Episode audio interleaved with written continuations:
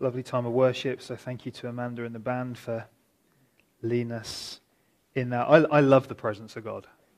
I love being in the presence of God. And so I'm blessed that we can enjoy just dwelling there together, whether we're in person or at, or at home this morning, just to have that opportunity to, to be with Him.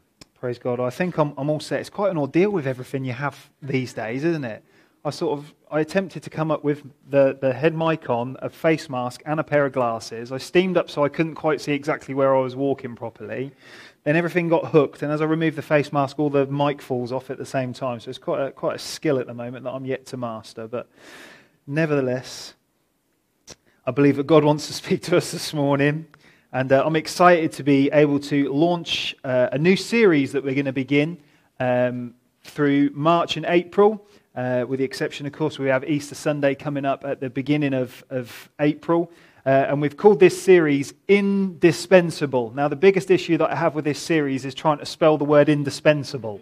Uh, I can't tell you how many times I've had variations of I's and E's and A's in wrong places. I even sent an email to some of the team who are going to be ministering over the couple of months and spelt it multiple ways in one email. So, uh, in fact, even we produced that post and was all set to go until Andy gently just uh, noted uh, very kindly that I'd misspelt it there as well. So, that is the correct spelling, uh, the correct spilling. Um, and uh, indispensable. Yesterday, I, I, I just kind of kept saying it, spelling it in my head. So I'm, I'm, confident by the end of April, I should have cracked this one. So uh, we'll certainly be able to spell it correctly, if nothing else. So, and the definition of something that is indispensable. Yeah, this is a dictionary definition. It is absolutely necessary. It is essential. It is incapable of being disregarded, set aside, or neglected. It is too important not to have. You'll note the scripture there, John 14, verse 16, and John 14, verse uh, 26. Uh, there and in chapter 15, verse 26, and verse 16, uh, chapter 16, and verse 7, Jesus says to us that the Holy Spirit is, quote, our helper. And this whole series, we're going to be focusing upon the indispensable help of the Holy Spirit. Do you know this morning that the Holy Spirit wants to help you? He wants to help you. And together we're going to be exploring over these next couple of months all the different ways in which the Holy Spirit helps us. You know, I'm sure many of you will have heard it said before, but the, the, the, the, Greek word there for, for helper is the word parakletos, and it means it's the one summoned called to one's side, especially called to one's aid. It's the image of someone who comes alongside another to help them. Many of you will know that, so I just want to remind you of that today. But the more you study the ways, the different ways how the Holy Spirit helps us, the more convinced you become, the more you see that His help is indispensable. His help is absolutely necessary, it's essential. Actually, it's incapable of being disregarded, set aside, or neglected. And the Holy Spirit is too important to not, not to have. His help is indispensable to growing in God, to becoming all He wants us to be, to knowing what He wants us to do, to doing what He said we can do, to seeing and enjoying all that God has for us, coming through challenges and difficult times, finding wisdom, experiencing peace and joy, and so on. And for us, both personally and corporately together as the church, my prayer is that as we exit from this series, we'll be more convinced than ever that we need to depend upon the Holy Spirit more than ever. He is the helper. And we're going to journey through all those different ways in which he helps us. Now, I want you to know that this series, which I'm, I'm just kind of laying out a foundation for and, and, and, and kind of teeing it up, if you like, this series is not just going to be focused on the gifts of the Spirit. Uh, it's not just going to be focused on the fruits of the Spirit. And let me just say from the outset, I am passionate about both. I love both, and we need both. And we will look at both at some point during the course of this series. But this series is, in the main, it's going to be focused upon the person of the Holy Spirit. John 16, verse 7 in the Amplified Version, Jesus speaking about the Holy Spirit, he said this If I go away, I will send him. I will send him to you to be in close fellowship with you. 2 Corinthians 13, verse 14, talks about fellowship with the Holy Spirit. I love the way the message version puts it. It talks about the intimate friendship of the Holy Spirit we all know, and I'll be teaching you just now to many of you to, to suck eggs, but I want to just remind you or tell you for some of you who may have never heard this before, but it's obvious, isn't it, that we can only have close fellowship and intimate friendship with a person. You can't have that with some kind of force. And so we don't want to be talking about the Holy Spirit in a way like he's some kind of abstract force that comes and goes. He's not an it, he's a he, he's a person, he's part of the Trinity God the Father, God the Son, and God the Holy Spirit. And so we're talking about a relationship with him, with the person of the Holy Spirit. We're talking in this series about close fellowship and intimate friendship with God. I want us to see that developing our personal relationship and developing as a church our corporate relationship with the Holy Spirit is indispensable. That actually we'll be more convinced than ever that we, we can't do without Him. The Bible tells us He empowers the believer. That's you, that's me. The Bible tells us He empowers the body. That's the church. The Bible tells us he empowers our witness. And so he helps make our relationship with God, our gatherings when we come together, and our witness as we reach out powerful. When I was on sabbatical in November, and I had that month's break, taking walks with God. And I felt God saying to me as I was praying about the church and about vision and things for us as we move forward, I felt God, I just felt God kept saying this on repeat to me. Don't lose the dynamic of the Holy Spirit. Don't lose the dynamic of the Holy Spirit.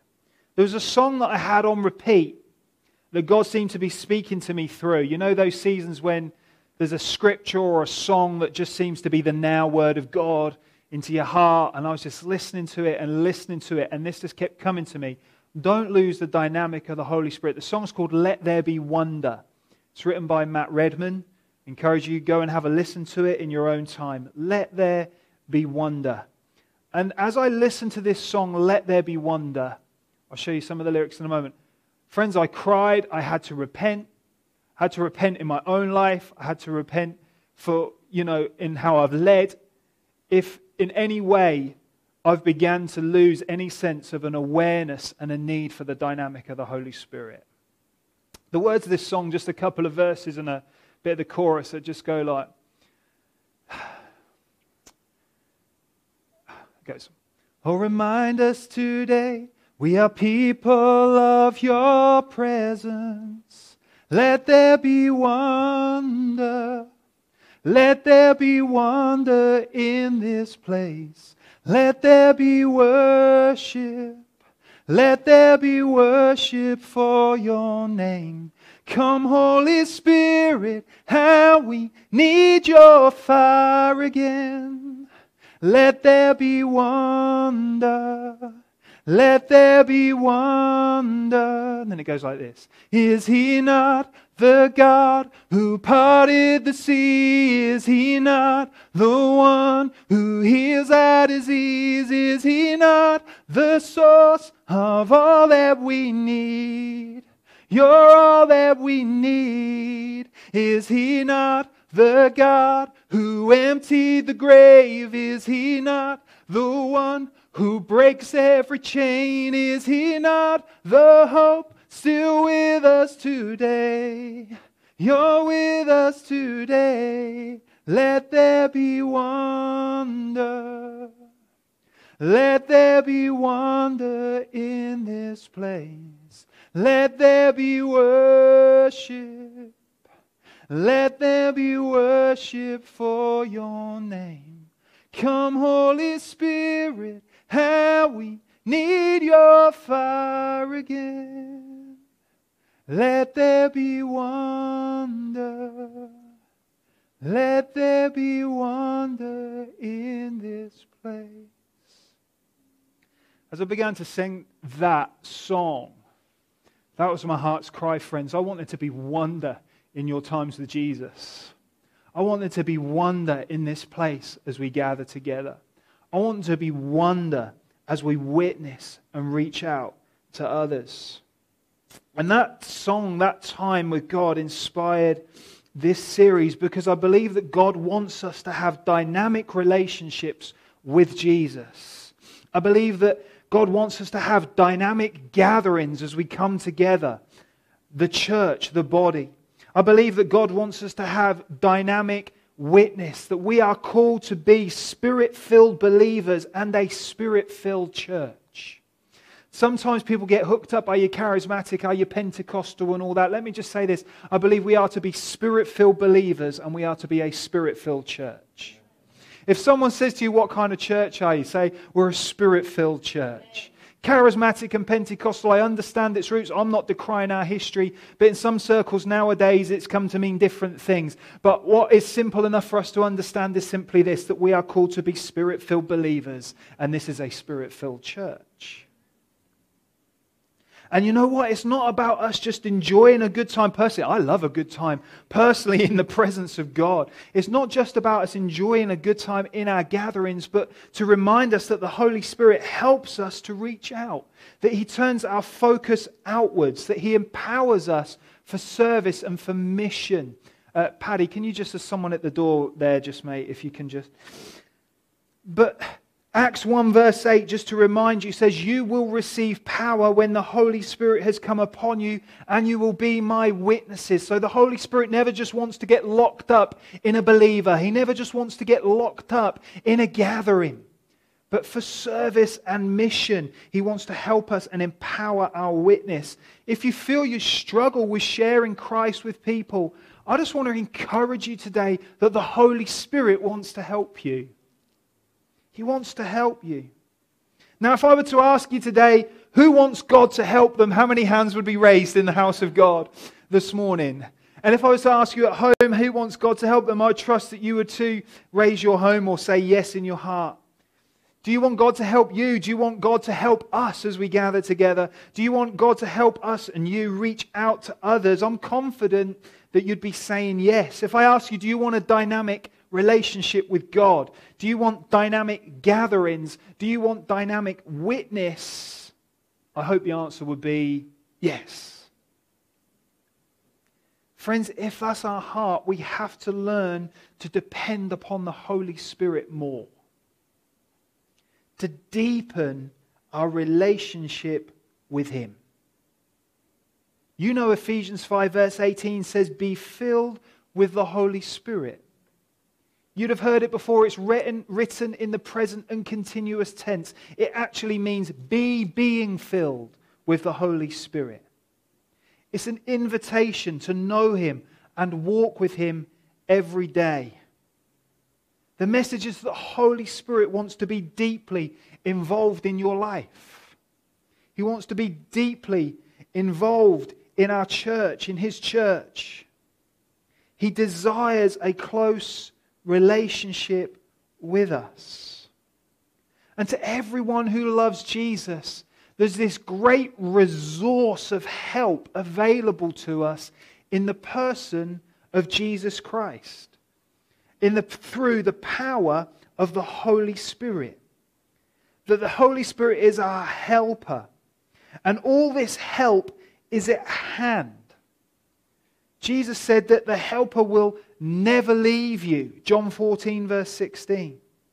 In the message version, Jesus says, he's talking about the Father. He says, He'll provide you another friend so that you will always have someone with you. In John 14 and verse 18, Jesus says, I will not leave you as orphans, as he began to speak to them about him going back to the Father, his death upon the cross, his ascension back to heaven. He said, I won't leave you as orphans. I'm sending you a helper. The message was simply this you'll never be bereft of all the help you need. It's available to you, it's at hand through the person of the Holy Spirit. John 14, 17 tells us, He who, the Holy Spirit, who dwells with us and lives in us. I want you to say this with me this morning, wherever you are, at home or in the building. I am never helpless.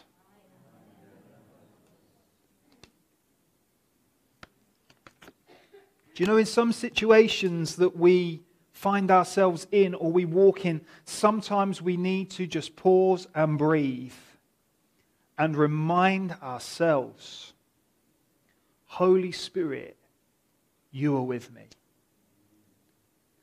And all the help I need is right here. You know, God won't push that help upon you, but it's available to you. It's available as much as you are willing to deepen and develop your relationship with the Holy Spirit.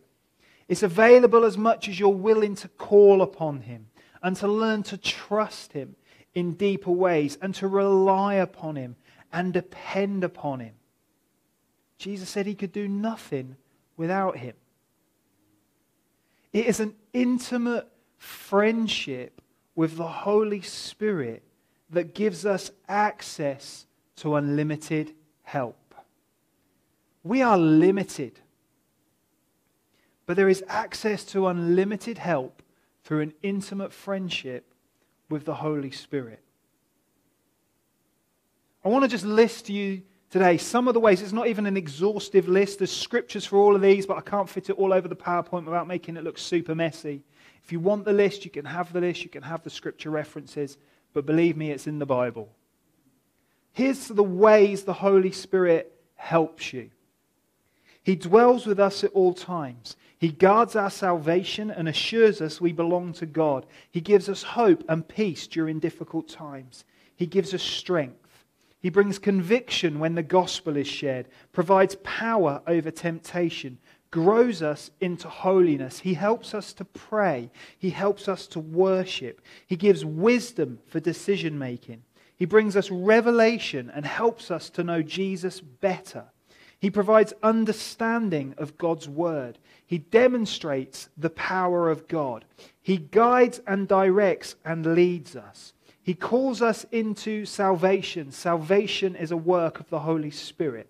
He blesses us with the gift of tongues, which helps us to communicate and speak directly with God, helps us to access the mysteries of God and revelation, helps strengthen us and build us up, both individually and as a church. He invests us with confidence over fear. He empowers our witness. He gives every believer a spiritual gift or spiritual gifts. He brings freedom and liberty. He grows within us the fruit of the Spirit. Friends, how many people are convinced this morning we need the Holy Spirit's help?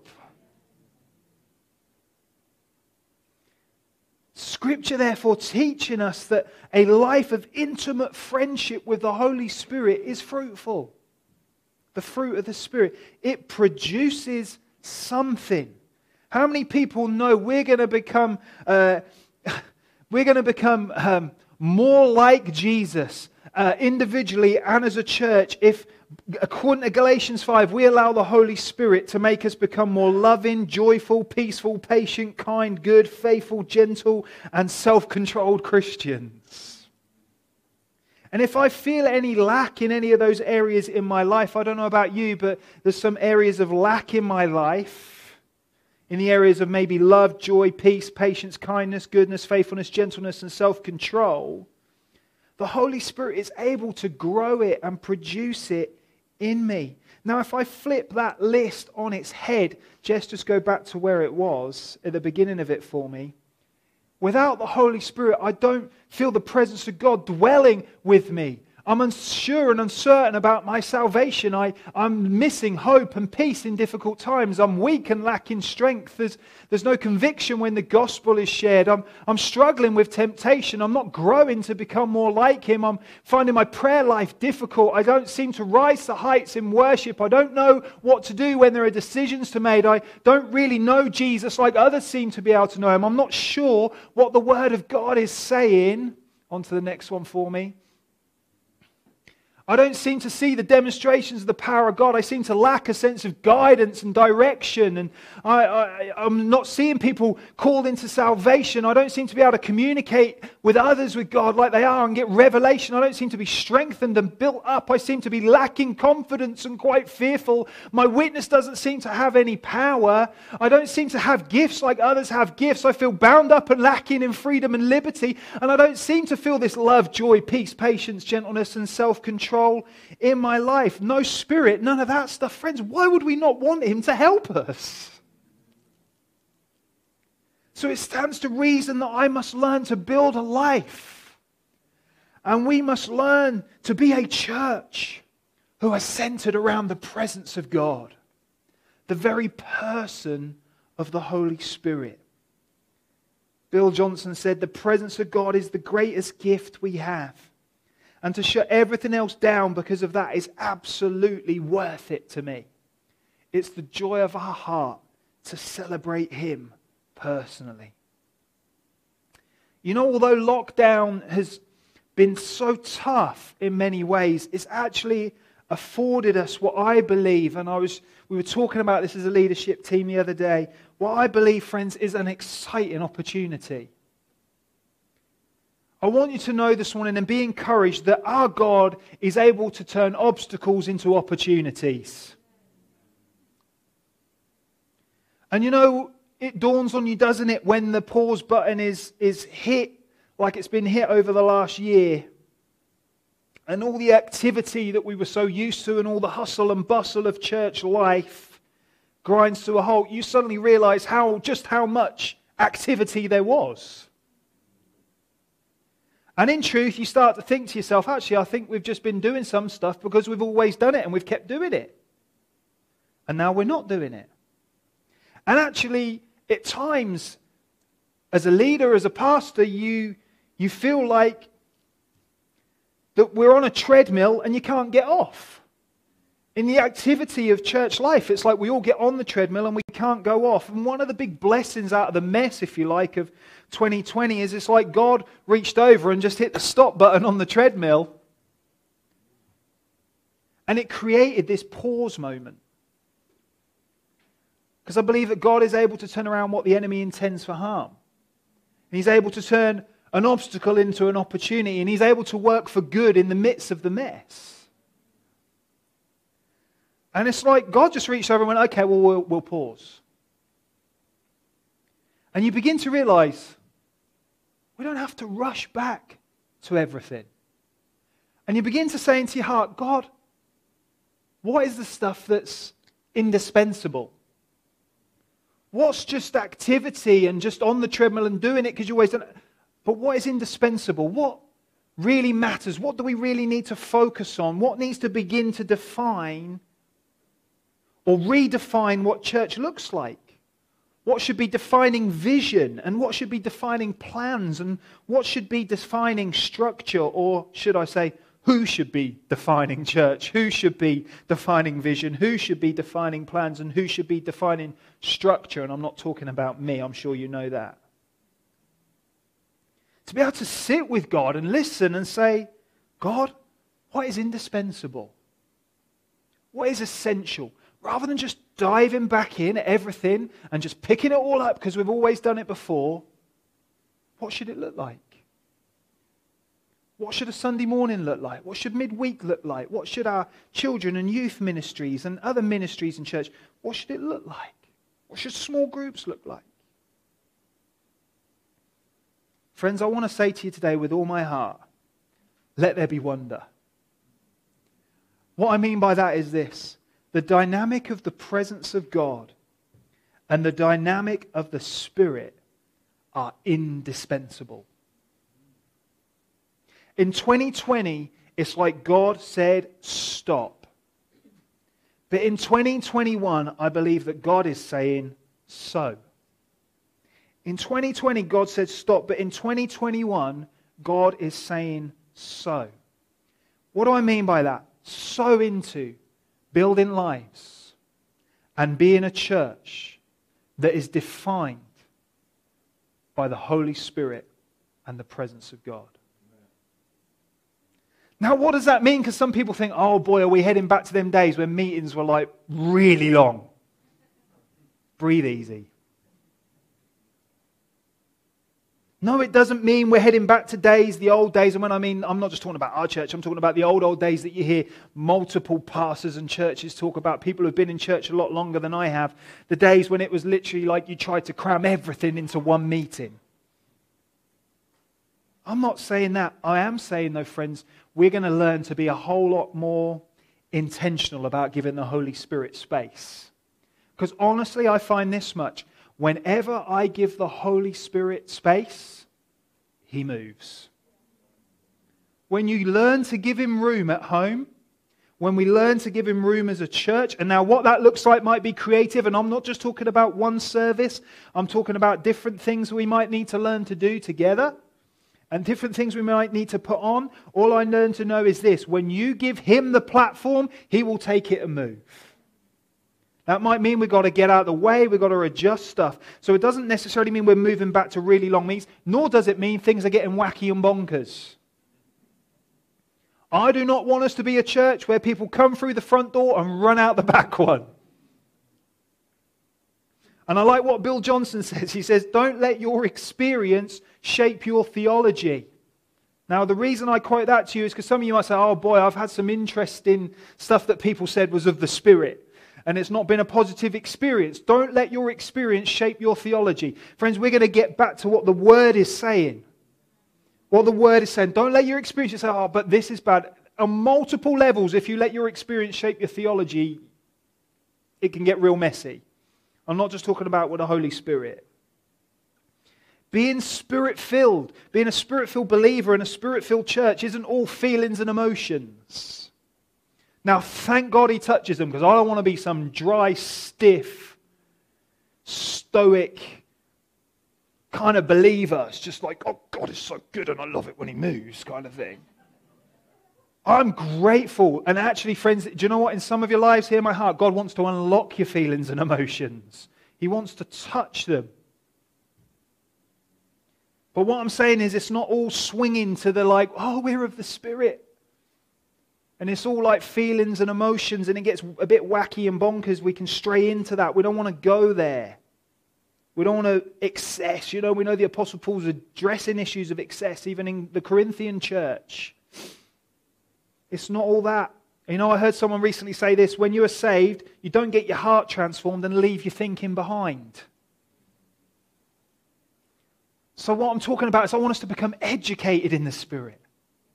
I want us to learn about what's the Bible telling me about who the Holy Spirit is and how he helps my life and how he wants to move. Let's get educated in the Holy Spirit. Let's get educated about him so we learn to flow and walk and move and live by the Spirit. I once heard a preacher say this, and I just want to quote him as I, quote, as I say it. I want to repeat what he said to you. He said this He said, My job isn't to ins- just to inspire you, but to help you, according to the word, to think right. I really like that. My job's not just to get up here and to inspire you, but to help you, according to the word, to think right. Because in so many areas of our lives, we arrive at wrong conclusions because of wrong thinking. Somewhere along the line, some wrong thinking came, and you say to someone, not just about the host, how did you get to that conclusion? And when you trace it back somewhere, there's been some kind of wrong thinking. So listen, I believe in the Word and the Spirit. The Word and the Spirit. What I'm saying is this I don't want to be all one and none of the other. The best description you have is they're like two wings of a bird. If only one is flapping, things get out of balance. Interestingly, as I sat in my lounge this morning praying about all this, a bird flew straight into my window and went donk. We just go all word and we never believe in the Spirit moving among us, we're going to go donk. If we just go too far the other way, well, I'm just of the Spirit and I just do everything the Spirit says and I just flow with the Spirit and I don't, no, and I don't, I don't want to sound like I'm mocking. Please forgive me if I've strayed into that. I'm sorry. I don't want to go down that route, but I'm saying to you, friends, we don't want to flap with one wing. But when we learn to flow in the Word and we learn to flow in the Spirit, there is balance. And what happens? We begin to soar in God.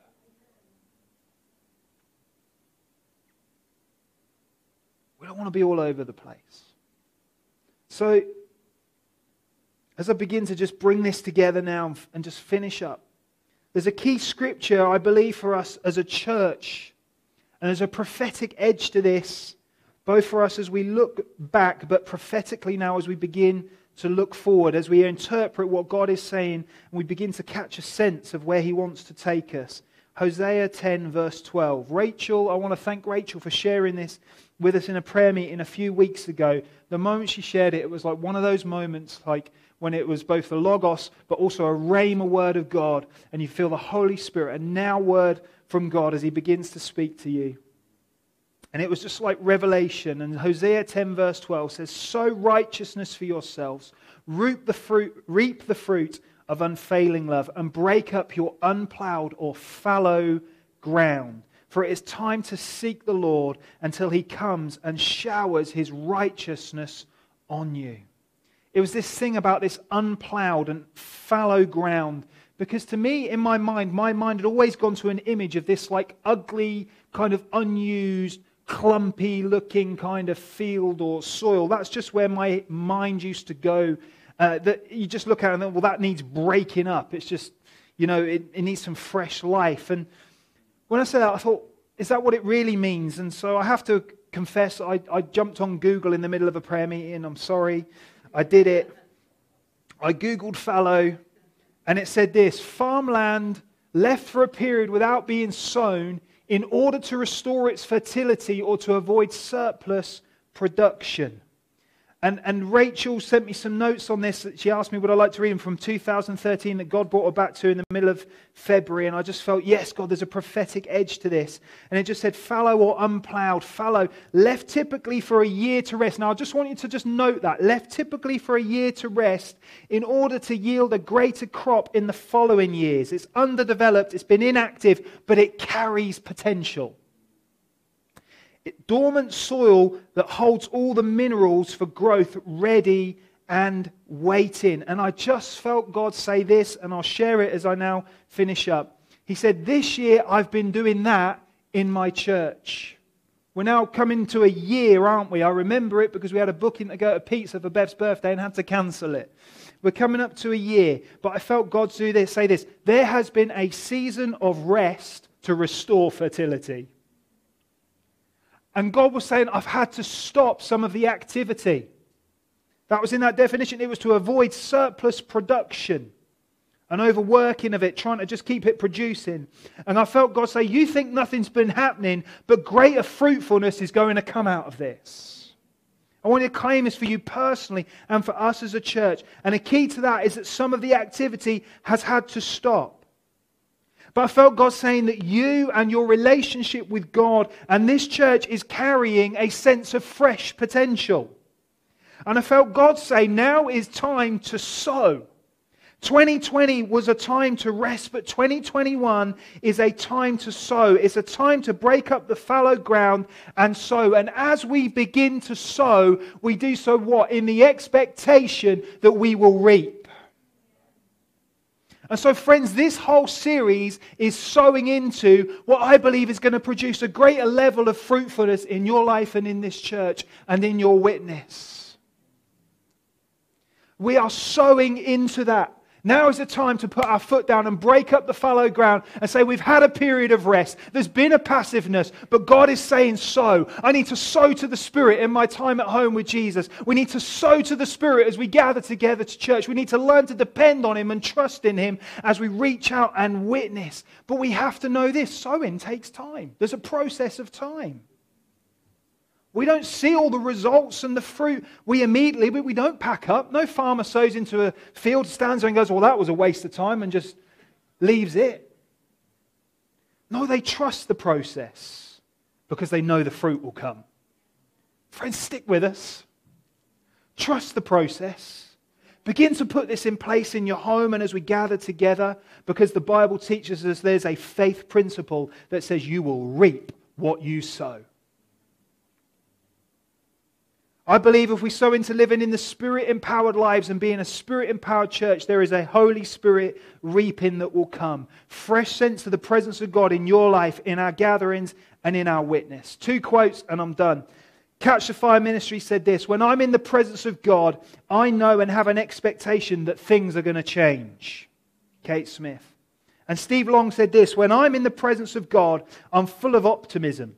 I realize that anything now is possible, that we're in this zone where miracles can take place, where lives can be transformed, where I can meet with God. Friends, it is time for the expectation and the excitement to come back into your relationship with God. If you're losing it, missing it, you might have it. Praise God. It's time for expectation and excitement to come back into our gatherings.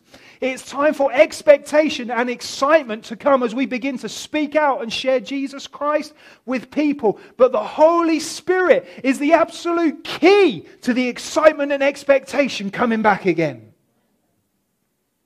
Because when He moves, things change. He makes all the difference. He's the one who helps to make all the difference. I have one last thing to say to you this morning. Let there be wonder. Amen. Amen. Oh, let's stand to our feet. Holy Spirit, we love you. We come to you. We just say that we want to learn to live lives and be a church who are centered around you. We want to learn to live lives and be a church who are uh, all for the presence of God, who are hungry to know you more deeply, who want to learn to walk and live and flow in the Holy Spirit, who want to learn what it is to keep in step with the Holy Spirit. And Lord, I just want to come and pray such a simple prayer for myself, for my brothers and sisters, on behalf of our church, for the sake of our town, as people need to hear about Jesus. I pray a very simple prayer, Lord. It's simply this help. Holy Spirit, would you help us? Would you help us to deepen our trust and our relationships with you? Would you help us to grow and cultivate these living, exciting relationships with God? To be a church that's full of life and expectations, miracles and excitement, and to reach out and reach the lost for Jesus Christ. Holy Spirit, I pray, please help me. Will you say that this morning? Please help me. Please help us. Please help us for the sake of our town. And all God's people said, Amen. Amen. Take a seat, folks.